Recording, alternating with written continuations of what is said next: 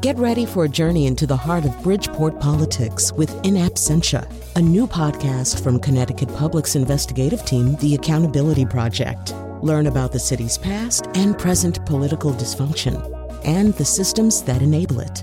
Tune in wherever you get your podcasts. Funding provided by Robert Yeager and the Tau Foundation. Faith here with your welcome toast. It was Paul Fournel who said the artichoke is a vegetable for solitude, difficult to eat when you're sitting across from someone, divine when you're alone. Off from my city, off from my home.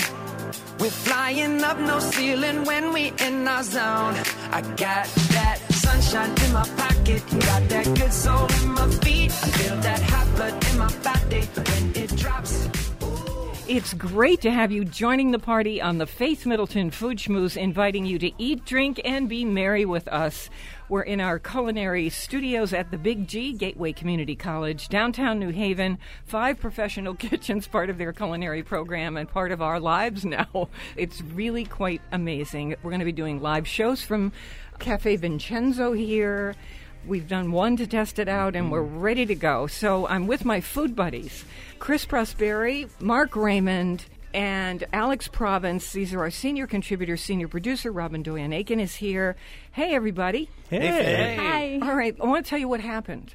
We were brainstorming with a couple people who own Nature's Grocer in Bloomfield and Vernon, Connecticut, about donuts and things. And we, at the same time, we had the guy from Real McCoy Rum on the show, Great which combination. is phenomenal. and Great that rum. got us thinking, what would happen if we made a donut that had this real McCoy rum and maybe some caramel. And so we did this sort of brainstorming thing. Well, just now, in walked a box. Holy moly. Yeah. This is so good. Oh my God! I can tell you right now, this is probably the best donut in the Hartford area. it oh. is so delicious.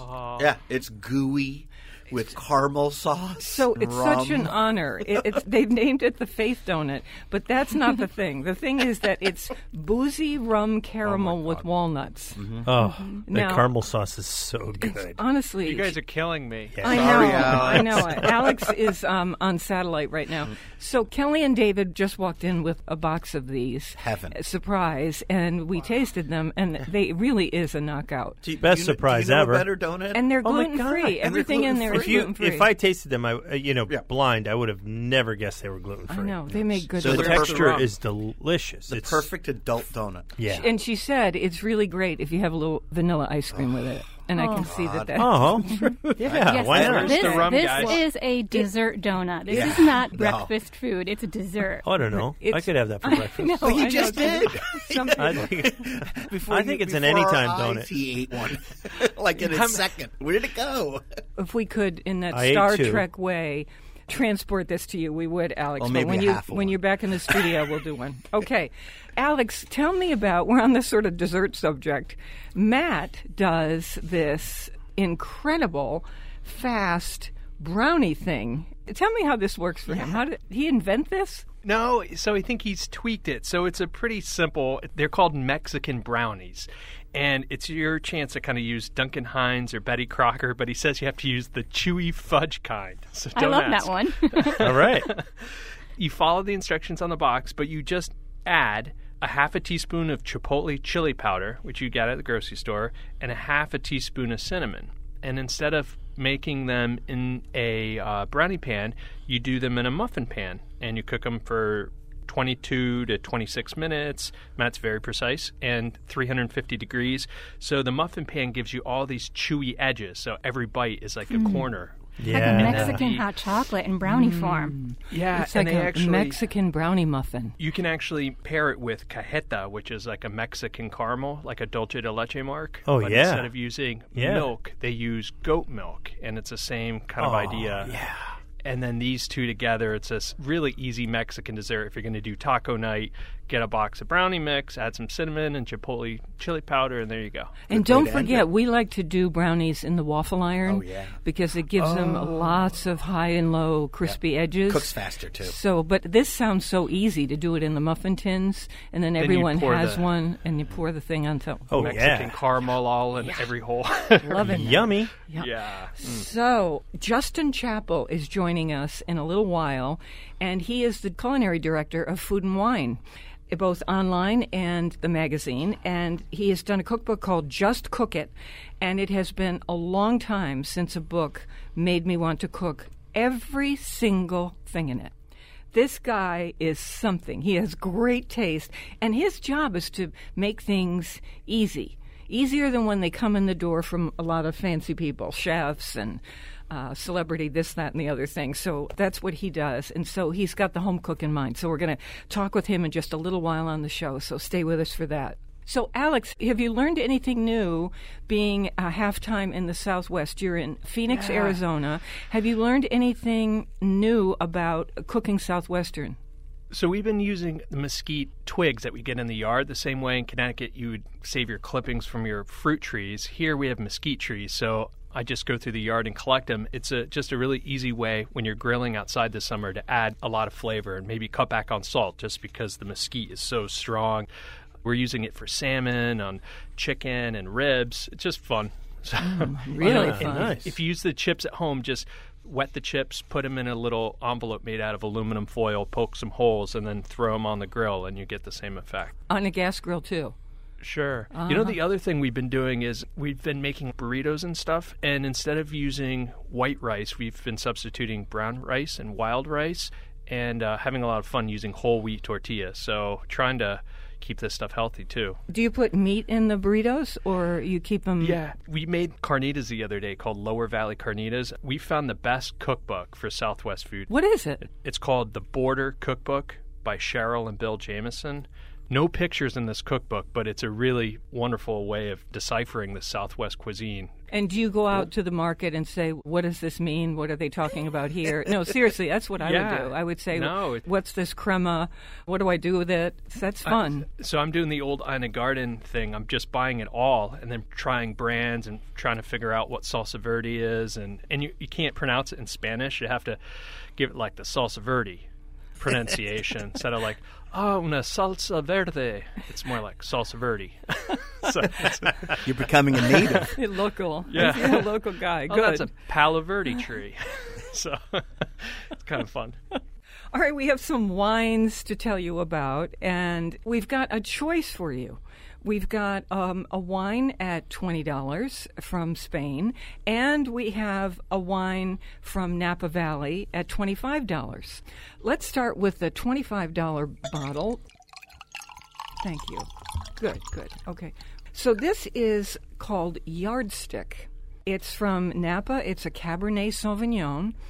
At $25 a bottle, that's a little higher than our normal price point. It's a good bottle to bring over to somebody's house. Wonderful with a little chill on it if you're going to be having steaks or lamb on the grill. This is very good. And It's delicious. it's um, actually quite affordable For a Napa for a Napa wine. It's got good structure too, right? What are you tasting? A little I get a lot of that rich, dark berries like uh, blackberries and currant and Yes, a little drop of plum. yeah.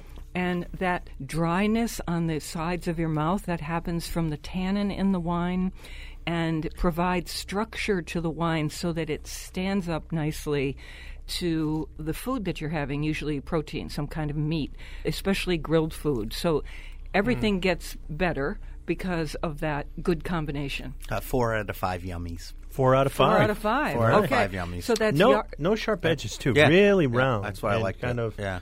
opulent. So this would be For a a- young wine, right? yeah. Because it is a young wine. It's not very tannic, right? It's got nice structure, but it doesn't burn you on the sides of your it, mouth. yeah, it doesn't No, hit you over the that. head with that tea bag thing. How's it pairing with the donut? I bet you would be pretty good with the caramel. I'll tell you what, Yeah. it's really good with mm-hmm. this donut. And I'll tell you, it's great with the lime Perrier. that I'm having. It's just great. if you could only see us. Okay. So, so this mm-hmm. sounds like a Saturday night grill a steak and have a cab and a slab kind of, you know, a little special bottle Yes, and exactly. And you know how we all in the summertime, we like our reds to go into the refrigerator for a little while, 20 Yeah, minutes. just just to chill them a little bit. Get take it, off, get them a little right? bit chilled. Some reds mm-hmm. I will chill fully. Oh, totally. And serve them just 100%. point blank cold. Mm-hmm. It's just right in the summertime, and it makes the red wines appealing, right, Alex? Yeah, there's real science to it. You know, alcohol evaporates at like 120 degrees. So when it's your bottle of wine's on the counter at 75 or 80 degrees, that alcohol is evaporating out. It really is changing the way the wine mm-hmm. tastes and, and mm-hmm. smells. So chilling it Stronger, gets right? it back down to the way the winemaker made it because they're making it in a you know their wine cellar that's 55 degrees. It's cool in there, and that's how they're blending. So if you take it out of that and put it in an 80 degree kitchen, it's not tasting the way they blended it. Now we come to the $20 bottle of wine, and this wine happens to be one of my all time favorites on the show. I love wines from Spain, and this is one that I guess we turned this into. I don't know. this sold out. like Mark's kissing the bottle. This sold out about 5 billion times the first time we did it on the show. And here it is back again, a new vintage. It's called Museum, and it's the oh, Reserva. yeah. And you know this wine, Alex. Yeah, I love it. Okay, so this is a Tempranillo. So, in terms of wine, what, what are the characteristics of a Tempranillo? If you're a Pinot Noir drinker, you'll love Tempranillo. They, Yeah, They're similarly profiled wines. Much more delicate than Cabernet, a little bit more uh, soft, but Tempranillos can be bold as well. And this is old vine Tempranillo. Very, yeah. And this is 60 to 80 year old vines. So when you're talking about wines made from vineyards of that age, the characteristics that they're grabbing is just So this, super intense. This is a wine, this museum, that is juicy in your mouth. Mm. It has a little streak of elegance in there, and it has it's a little sporty because you can taste a, just a whiff of Bing in there, but it has this juicy, juicy quality in your mouth and going down Mm. your throat. It is a wine that is spectacular with food. That's why I'm so madly in love with this. And it is also a wine that you can just sit and drink with nothing. It's so delicious. It's a special on its own. manchego Yeah. cheese, maybe that you can get at the grocery store. Sure. Some manchego cheese sliced in little triangles with some Oh. olive Any- oil, some good bread. Sitting around sharing cheese. some jamon and Oh my goodness! Yeah. I mean, that's a classic Spanish afternoon. yeah, You know, Cabernet we think of going really well with steak, but Rioja goes really well with steak too. In, Oh, yeah. In Spain, they would do Agreed. like entrecote, and then they would do like a ribeye with uh, Bone a in, salsa roquefort. They just at the very end reduce some cream with some roquefort cheese and pour that on top, and uh, that with an old Rioja, that's as good as it gets. With some white asparagus and mayonnaise. Mm. Well, we always talk about Argentina being known for Malbec, but one of the things I've seen on the scene down there in Mendoza, more and more growers are producing Tempranillo, and it's a lot for the local market down there. But there's a lot of Spanish influence down there, and uh, the Tempranillo they're making down there is being served with a lot of grilled foods. Thank you for bringing this one in. And this is on our site too. The Museum Reserve, foodschmooze.org. Highly, highly recommend this to you for just about anything and everything, whether it's sitting around drinking with friends or having this with all kinds of food, grilled food especially, but anything. I Is it adore still this. in that beautiful bottle? Yes, Yeah. Oh, yeah. that, It has- it has, like, has that a heavy bottle. silver plate as the label. So it is a beautiful presentation coming into the house. Yeah, I That's agree. one of my favorite all-time ones as well. You do? You have it Love at the sharing house? it with everybody. Yeah, Yeah. yeah, That's why I'm coming home. yeah, It's and you know, affordable. And really affordable. Twenty dollars. yeah, it's not sixty. But no, it should it came be. from anywhere else, it would be 40 or 60 or Agreed. whatever. you know. Agreed, It's, agreed. It's only 20 because it's from And you know something? but- I would pay forty. That's how this drinks, this wine. So whether you're into the Napa, which we have on the Mm-hmm. website, or into this different wines for different times. Museum Reserve, please go to the site, foodschmooze.org, and you will see everything you need to know about them, including what you need to say at your wine store. Call ahead before you go. They can't stock everything.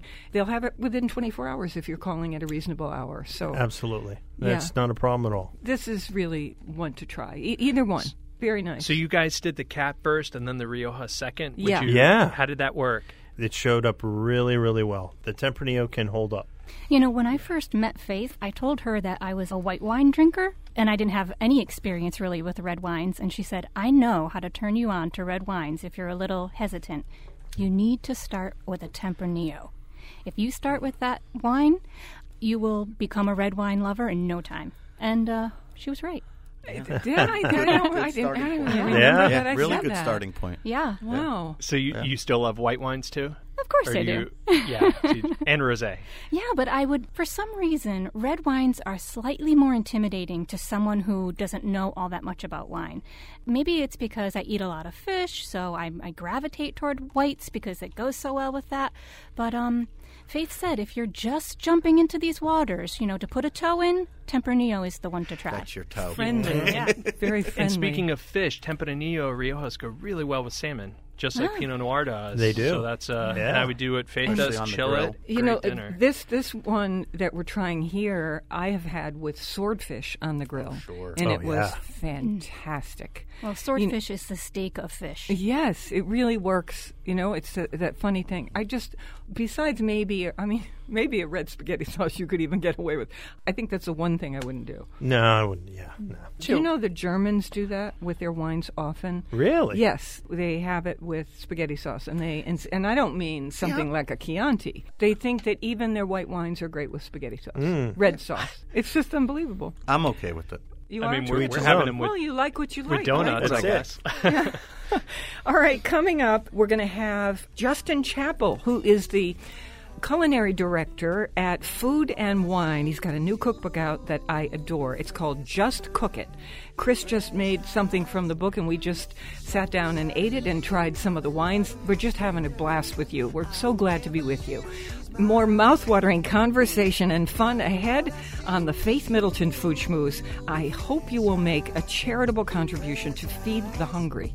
We're online now at foodschmooze.org, and we'll be right back. If I could bottle this up, bottle, bottle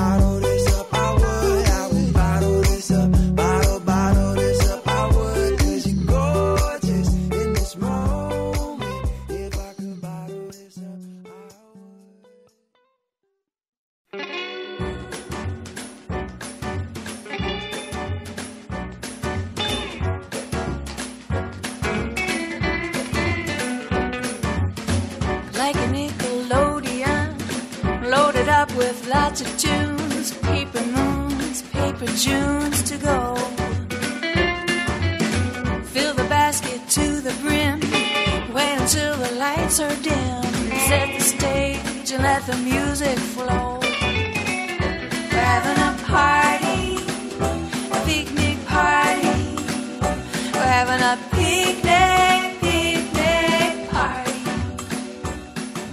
I'm Faith Middleton. You can sign up for our free podcast of the show. It means a copy of the show. It arrives in your inbox every week, and then you can listen on your schedule whenever you want to. You can save them. You can go back and listen again. They're also posted. Uh, the podcast is at our site whenever you want it. Foodschmooze.org. I'm with my treasured food buddies, Chris Prosperi, chef and co-owner of Metro Bis Restaurant in Simsbury, Connecticut, wine broker Alex Province who's talking with us from Phoenix, and Mark Raymond, all senior contributors, and senior producer Robyn Doyon Aitken. I promised you we would get to this guy because I'm pretty madly in love with this cookbook and this guy, I have to say. Justin Chapple is culinary director at Food and Wine. His new cookbook, Just Cook It, had me dying to make every recipe on these pages. And you know what? The recipes are designed to be home cook friendly. That's what I love about them. Justin, in his job, he tests and develops recipes at Food and Wine in the test kitchen. I think of him as a kind of haiku man. You know, he he figured out the essentials of recipes so that restaurant dishes, chefy people coming in the door, all those recipes are pared down to their haiku essentials. And then I think Justin has great taste, taste I can really identify with, and that's what makes me want to cook everything. I'm talking about this a gluten free pepperoni breakfast pizza. Okay, a fingerling potato dish with 40 cloves of garlic, a chocolate pie that is covered edge to edge in salted roasted peanuts. I defy you to bring that out and not have people go crazy. So, Justin, are you at Food and Wine right now? I am. I am actually hanging out in an office here at Food and Wine. Okay, so welcome to the Food Schmooze Party. It's wonderful to have you. Just Cook It features 145 built to be easy recipes.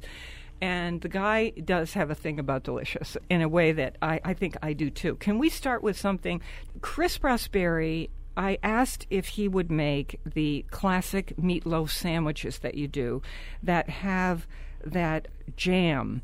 I can eat a meatloaf sandwich probably three times a day and all year long. I don't Mm. Oh, care yeah. what season it is. Chris, tell me how this came together. Yeah, it came together so easy, and the title of the book really came through as I was making it, if that makes any sense.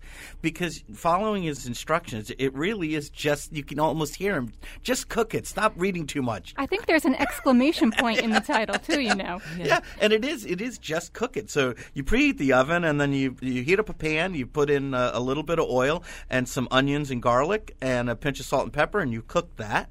In a bowl, you do uh, eggs.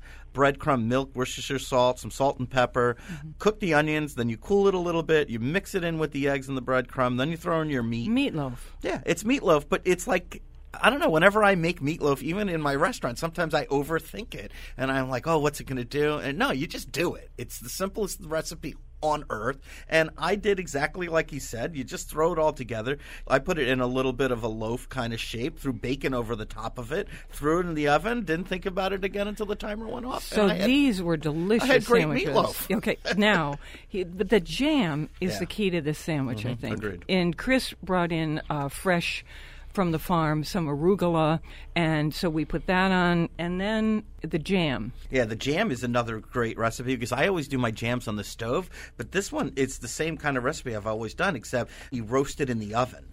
So you take plum tomatoes that you've cored and chopped, brown sugar, a little bit of red wine vinegar, some salt, and some chili pepper flakes, and you basically mix it all up, put it in a nine by thirteen pan, chuck it in the oven, and really every once in a while go in the oven, pull it out, just with a spoon. I just sort of sloshed it around in there, shook it up, threw it back in the oven until it got syrupy, and then you just mash it all up, throw it in a jar again. Just cook it. I'm so glad that you guys prepared this recipe because it's one of my favorites. It brings me back to my childhood. My grandma made meatloaf every week, and when I first started cooking, when I moved out on my own, meatloaf was one of the first things that I made. And my roommate at the time didn't eat red meat, and so I always had leftovers, and I learned to enjoy it better as a sandwich. And then, of course, as I learned more about cooking and over the years that I've been at Food and Wine, I experimented with making condiments at home. And so the fact that you love the tomato jam is just making me beam right now. I think one of the things that should be pointed out is that it's only five ingredients, and with five ingredients, you can have a condiment on hand that is not only delicious on a meatloaf sandwich, but it's great on a piece of toast. It's great with crackers or on a turkey sandwich. It's just such a fun, smart way of using up the you know the excess plum tomatoes that we're going to have this summer. Justin, I have to ask, did your grandma ever make it just white bread, meatloaf, and yellow mustard? Oh my gosh, of course. We even ate it in hot dog buns. Yeah, That's awesome. Oh, that's a great Love idea, it. actually. So I'm reading along, and I get to a picture of you, Justin, and you were slicing something, and I said, "Oh, he's married." You had a wedding band on in the thing.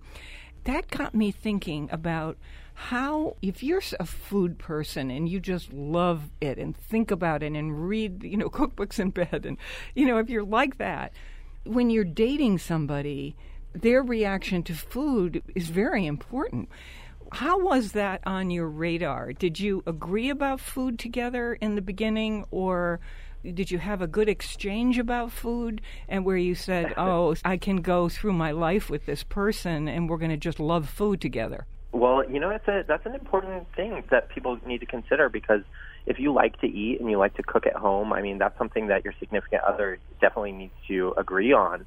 My husband Jason and I, when we first met, the first person to cook was he actually made salmon at home, and it was delicious. And I was like, okay, somebody else who likes to cook at home, I'm ready to go. And and then as I was writing the book, he became, you know, my main critic. He he has such a happy palate. He likes to really eat anything. And so if he really thought something wasn't right, I took it very seriously and I went back to the drawing board and I said, okay, he who eats everything, if he doesn't love it, then I'm going to redo it. And He's like a bull shark. part- exactly. I mean, License I really, plates. really shovels, plastic, whatever, whatever. Recyclables. um, yeah, everything. So, here for our vegetarian friends, especially, and by the way, that meatloaf recipe with the jam is at our website, foodschmooze.org. And so is this roasted carrot and avocado panzanella. So, that is a bread Oh, one of my salad. Right? Bread salad that you would normally have with tomatoes and onions and oil and vinegar and the little bread cubes would soak up all the dressing and it's just a fabulous thing but with roasted carrots and avocado this is a really smart idea i can't wait to make this so tell me how this came to be roasting carrots and pairing it with avocado is I wouldn't say it's kind of a new idea. There's some chefs out in the world, lots of them. Jamie Oliver being one of them. Um, Alex Stupak here in New York City, he's another one who loves to pair them together. I've always loved that combination.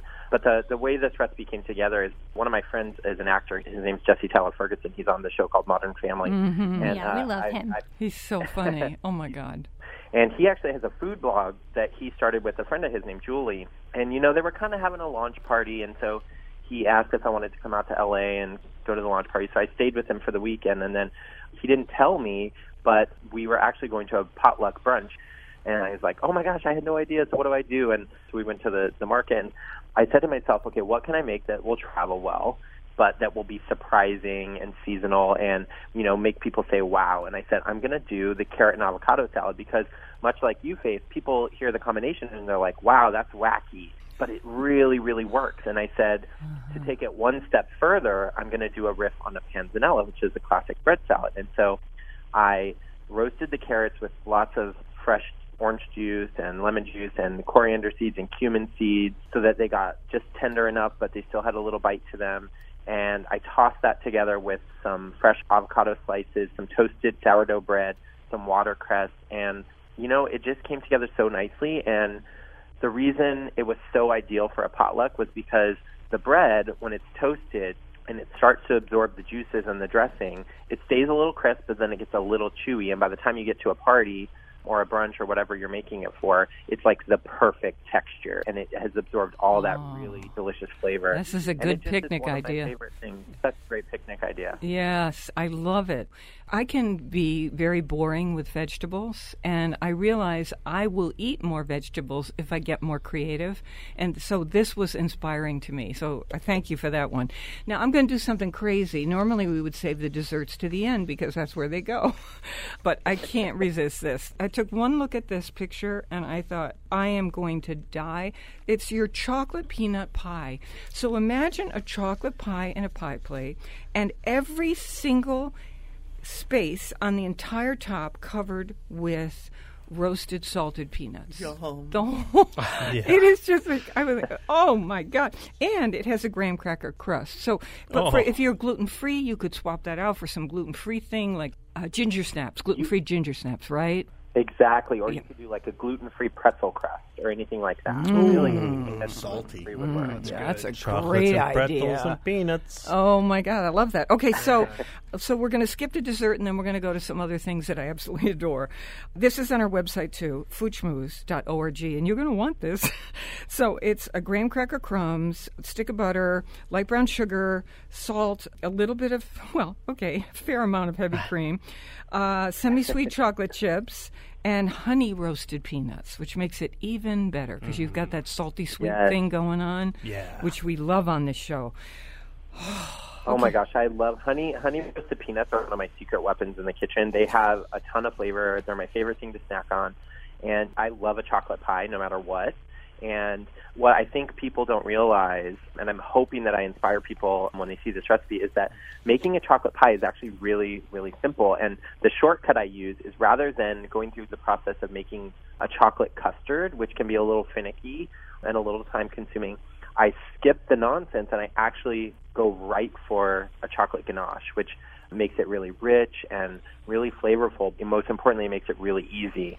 You just heat up some heavy cream, you pour it over some chocolate chips, and you let it melt. And that's literally the whole entire filling. It's two ingredient filling. It's uh, Really, that is it. That's That's, it, the yeah. recipe. Perfect. Uh-huh. like so the hardest, good. The hardest part of the recipe is actually making the graham cracker crust. But if you're a fan of the store bought graham cracker crust that you can buy in the refrigerated section, use that. Go for the chocolate ganache, buy the honey roasted peanuts, and you literally have a four ingredient, really decadent, beautiful dessert. It's one of my favorite recipes in the whole book. I'm so Wow. glad that you're featuring it. Oh, I was thinking, oh, oh why is I want this on the cover? I want this across the whole back. I just, I'd like a poster of this in my house. It's, And I'm still trying to figure out. So the peanuts go on top, and it's it, the whole top is covered with peanuts. So do you just Looks pave so them good. on? no, the whole How do you? yeah. Scatter them on top, and I just press them a little bit with my hands Yeah, and before- make it stick to the ganache. And then it hardens, right? Ganache gets really thick. Yeah. Um, not it doesn't get too thick, but it gets just thick enough, and then it kind of holds on to the peanuts. But you know what? If some of the peanuts fall off when you cut it, it doesn't matter. Just pick them up and eat them. That's Don't right. you, don't you think we have to dream up a word for ganache? I think the word ganache scares uh, home cooks who aren't skilled with baking. I am one of them. I do the simplest desserts because I'm terrified of baking. I'm the first to admit it. And ganache makes me think, uh oh. Chocolate pie filling. Or, or chocolate pudding pie. You know, I mean, what can we say? Melted chocolate filling. Sometimes I like to call. I just tell people that it's like a chocolate cream because. I use ganache in different forms. So you can't, for all the different things, you wouldn't really be able to call it ganache. But what I've done throughout the dessert section, I've kind of made versions of ganache in all different kinds of recipes. So obviously the filling on my chocolate peanut pie is a ganache. It's a true ganache. But then I've taken what a ganache is and I've transformed it into other things. Like, for example, my DIY chocolate truffles, where I make a version of ganache using chocolate chips and sweetened condensed milk. But it's sort of the same technique. You're basically just melting the chocolate in a dairy. I also use it in um, my hot chocolate is kind of a version of ganache, Mm-hmm. just in a different texture. But then, of course, I have the simplest chocolate mousse, and it is Yeah. literally the easiest chocolate mousse you'll ever make in your life. And I made it because I accidentally made a ganache that was too thin. Ah, And- that's And what did you whip it? Yeah, and then I whipped it. and then it's mousse. Pour it into popsicle stick holder things and throw them in the refrigerator Oh, yeah, or that the freezer. good. Exactly. I was doing a cooking demonstration recently where I was making the mousse and showing people because mousse is something that people are afraid of, much like ganache. And I learned how to make it in culinary school, and I still don't love to make it at home because it's all about maintaining the right temperatures. So one time when I was making it, I put too much cream and not enough chocolate. The ganache was too thin, so what I did was I added a little bit more cream to thin it out even more. And ultimately, what I had was a chocolate heavy cream. And so then I stirred in a little cocoa powder to make it extra chocolatey. Then I chilled the whole thing, and it was almost like a really thick chocolate milk. And then So I, I would have drank that Nestler. probably. Well, I did drink some of it, just to be quite honest. but I could you not? second Nestler, And it, Jason, taste this. um, Try this. this is good for you. Okay, um, so here is lemon. You know, I just had a thought. Let's take the show, Justin. Well, what if we took the show into your test kitchen and we did the show from there together, all of us together, doing stuff? oh my gosh, that would be so funny. We might get into trouble though. oh, that's good. We're not opposed to I that. know. There's no might about it. We like that. You might just have to walk there. So, walk so let me just say that on the other side of this quick break we're going to take, I'm going to keep talking with Justin because this book, Just Cook It, it's on our website. All the information about it, some of the recipes are up there, including that chocolate peanut pie. But there are other recipes in here that I'm just blown away by. And Justin has these tricks he does where he streamlines things, takes steps out, and makes it simple but preserves big flavor. So we're going to get to the lemony artichoke dip in just a minute, and I'll tell you what his hack is on this. But for right now, stay right where you are. We love the local. Please support your local food growers and food makers to get the podcast free of the Food Party every week. To find all of our curated recommendations, go to foodschmooze.org and don't go away. People thought the world was flat, then they learned that it was square. So they had to find another way to roll. Seize the day and celebrate. Eat and drink and merry be. And savor every cherry in the bowl. Oh, we're having a party.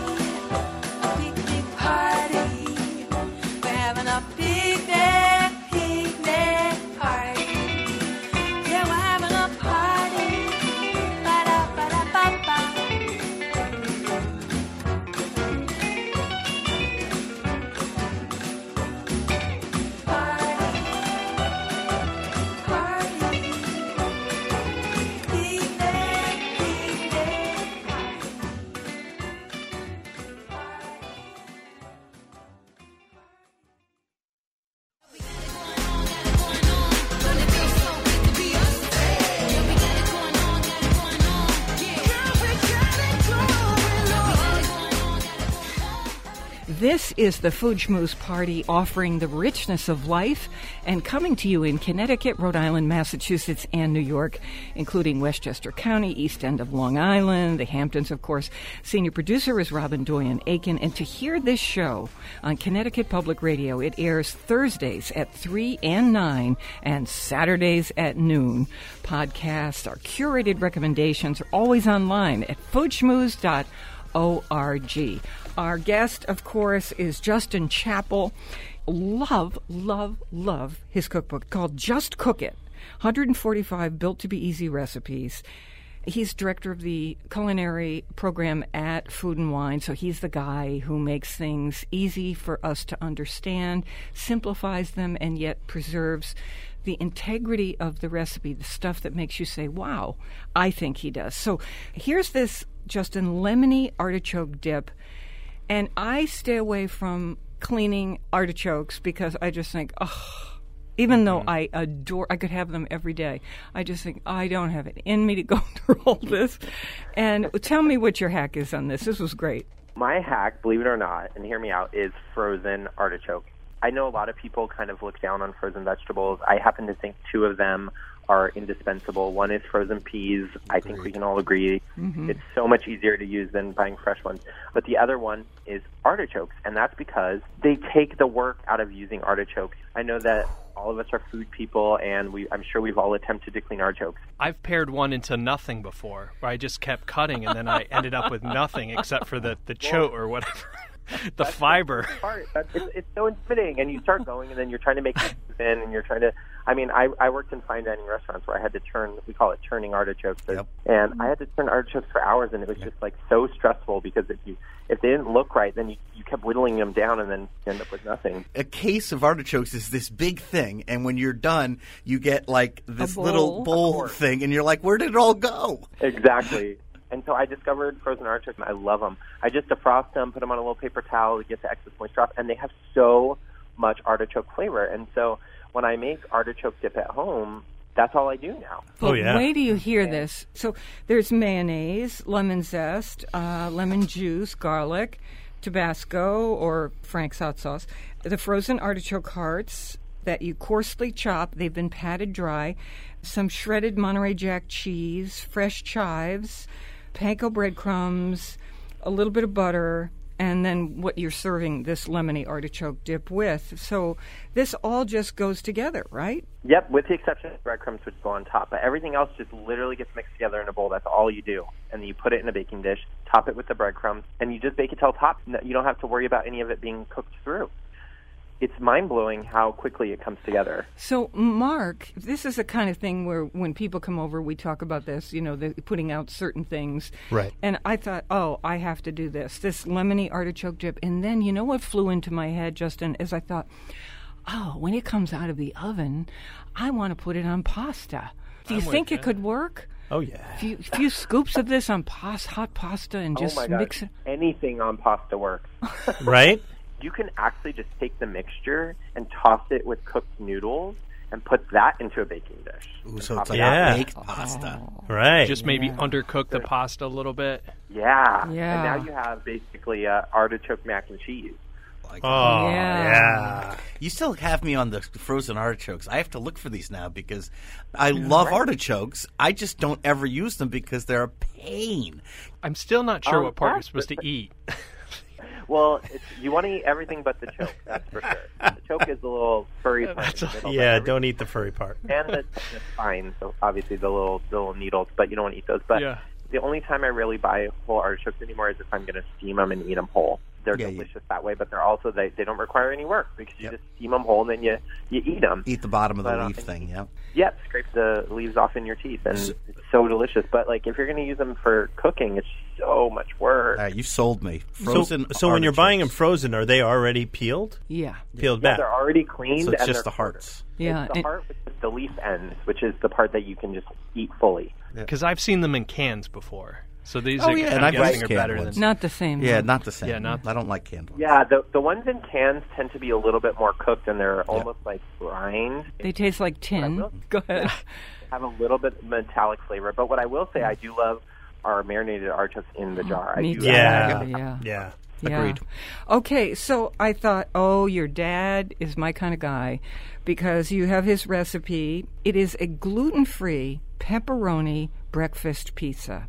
It's actually a little bit of a play on words because growing up, my dad would make this, and he always called it breakfast pizza. But as I got older and I went to culinary school and I started working for Food and Wine and I became more knowledgeable, I realized he was just making a frittata that was like jam packed with ingredients.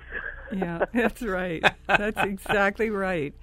But I think the pepperoni crumble on the top is a really terrific idea. Oh yeah. Basically, for the whole recipe, I saute red potatoes. I love. I don't know why, but red potatoes to me always feel like breakfast. I mean, right? Because that isn't that what home fries are usually made of? Yeah, I saute that with just a little chopped up pepperoni, and when I spread it in the pan, and then I add the eggs, I kind of flatten it out, and then I top it with mozzarella cheese and more pepperoni slices, and then I bake that, and it ends up looking exactly like pepperoni pizza, except it's a potato, pepperoni, and egg frittata. And I cut it, and it gets Oh, yeah. because it has so many potatoes in it, you could still slice it into wedges and eat it like pizza. Oh, that oh, is Oh, yeah. just good. And you know, if you're you want to uh, fancy it up, or if you're uh, someone who loves chorizo, Yeah. um, you could do that instead of your pepperoni. Yeah. I mean, I thought I, I'm going to make that You for could my have so much fun with that. Oh yeah. Or, or if you're out on the Cape, you can do linguiça. If you're, if yeah. or, or Stonington, Yeah. Look at Connecticut. you throwing in the Where- local. he Um, loves the local too. Can I? Can I do? Yeah. So I, I just want to mention. I'm a, a fan of roasted potatoes, and I saw this fingerlings, you know, those little tiny potatoes, and you slice them in half so that they get uh, caramelized on both sides with 40 cloves of garlic. Now, really, it's 20 cloves of garlic cut in half, but that's okay. it's sort of is 40 cloves of garlic. And we're talking about some fresh thyme and rosemary and the extra virgin olive oil and the garlic cloves and lemon slices. And into the pan it goes and into the oven it goes. Any time of year, even in the summer, what a fabulous thing to bring out just plop that pan, sheet pan down on the table So delicious. and start. So good. Okay, I've been waiting and waiting. This Thai skillet corn. Where in the world did this come from? This is so smart. So skillet corn is a thing in the South. Mm-hmm. It it basically just means you take corn off the cob, you cut it off the cob, and you just saute it. And traditionally, it would be done in a cast iron skillet because that's very southern. And so I love to cook corn that way. I eat so much corn in the summer. I We do are- too. You know, sometimes I love to take it off the cob and just make a warm salad, which is what this skillet corn is. And it's just a lot of corn, but with Thai flavors. So it's inspired by the flavors of some of the stuff that I eat when I order Thai food coconut and fresh lime juice and salty Asian fish sauce and a little bit of sugar. I bring all those things together and I saute the corn in a nice hot cast iron skillet. Then you get that really fun sweet and sour flavor Uh huh. is so perfect in this dish because you're getting that salty fish sauce, but then you're getting the little bit of sweetness from the sugar and corn. It's just so good and Heaven. it's so simple. So Heavenly dish. smart as an Yeah. idea. We're like you are. We're totally into corn, corn, corn, corn, corn. I need a When new one, though, when every the year. season starts. Yeah, you you start to think of, and I love to do the skillet with the caramelized corn, and but you know I'm looking for things to do. This recipe serves four to six. If it's in my house, it serves two. I'm thinking you if you one took like that- lettuce leaves make a little Oh burrito. gosh, that would be tacos. so That's a good idea. But Yeah. also, So if you want to bulk it up, though, is you can actually just stir in some, some shredded rotisserie chicken or some poached shrimp just to heat it through, and you have Mm. like this whole meal. And even that, to your point, would be delicious in a lettuce wrap, maybe with a little sriracha on top. Yum.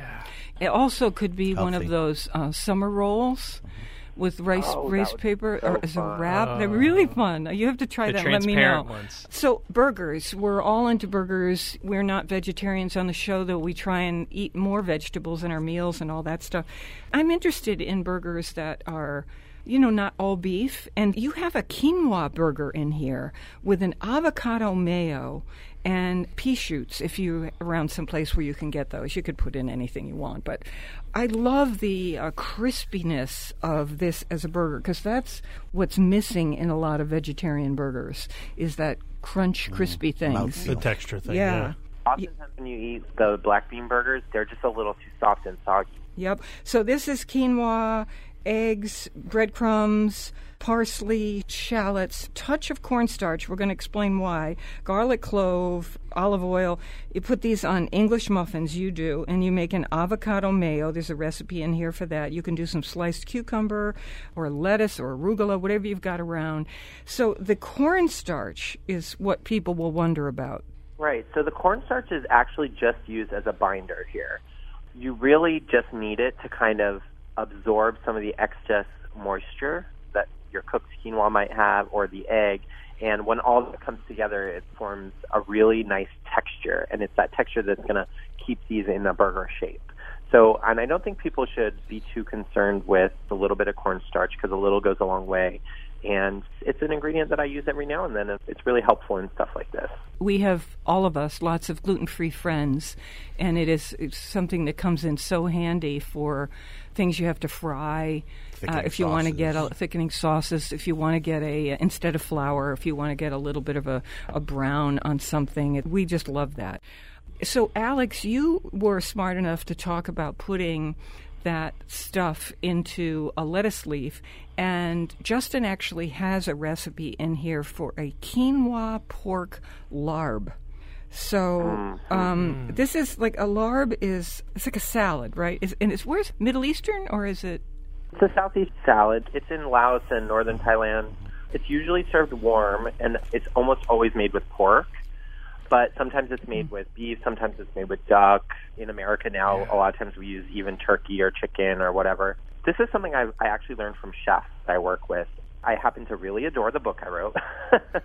um, but a lot of the reason I do is because I get to incorporate things that I've learned in all my years at Food and Wine and testing hundreds and hundreds and hundreds of recipes from big name chefs. And they teach me oftentimes everything from technique to how to be a little bit healthier. And this is one of those things that I learned from a chef friend of mine named Missy Robbins, where I mean, she has a restaurant in Brooklyn. What she says sometimes is, she'll be making a dish that traditionally calls for a certain amount of meat, and she literally just substitutes half the meat for something healthier. And that's what I've done here. Is so uh, for this salad, which is traditionally all ground meat, I take out half the ground meat and I put in half quinoa, and it makes it just a little bit healthier, so you can feel better about eating it. What I also realized was it actually adds like a really nice nutty flavor. The quinoa does, and it made this really just fun, well-rounded dish that I'm really, really proud of. So we're talking about almost out of time, but uh, quinoa and just a half a pound of ground pork and fresh lime juice. Again, the Asian fish sauce is back. Minced shallots, sriracha, a little touch of sugar, garlic clove, a fresh cilantro is back again. Fresh mint, so you can see that Thai profile. And this goes into a lettuce leaf and you eat it with your fingers. It's, it's a thing in the summertime, especially, that I just adore eating. I, just feel it tastes so delicious. On and on it goes. Uh, I wanted to be able to talk about the pineapple roasted pork shoulder, but we're almost out of time. Uh, your gluten free chocolate cherry peanut cookies and these speedy preserved lemons where you don't have to wait weeks for this to you just simmer these lemons on the stovetop for a little while and then put that simmer water on top of the lemons into a jar and they're done the simmering does the same thing that weeks and weeks of waiting with salt does it's just fantastic speedy preserved lemons love it Okay, so you can tell I really like this book. I think you know oh yeah, that. yeah. That's the game on this show. We just pick the things we like. Don't think we just praise everything. These are carefully and I think well chosen. So thank you, Justin Chapple, for doing you so this. and yeah, because you're great. Oh my gosh, I really appreciate it. You guys are great. Thank you. Just Cook It is the name of the book. We're on Connecticut Public Radio Thursdays at 3 and 9 and Saturdays at noon. Weekdays, listen for my 60 second food schmoozes and never eat more than you can lift. In New Haven, I'm Faith Middleton.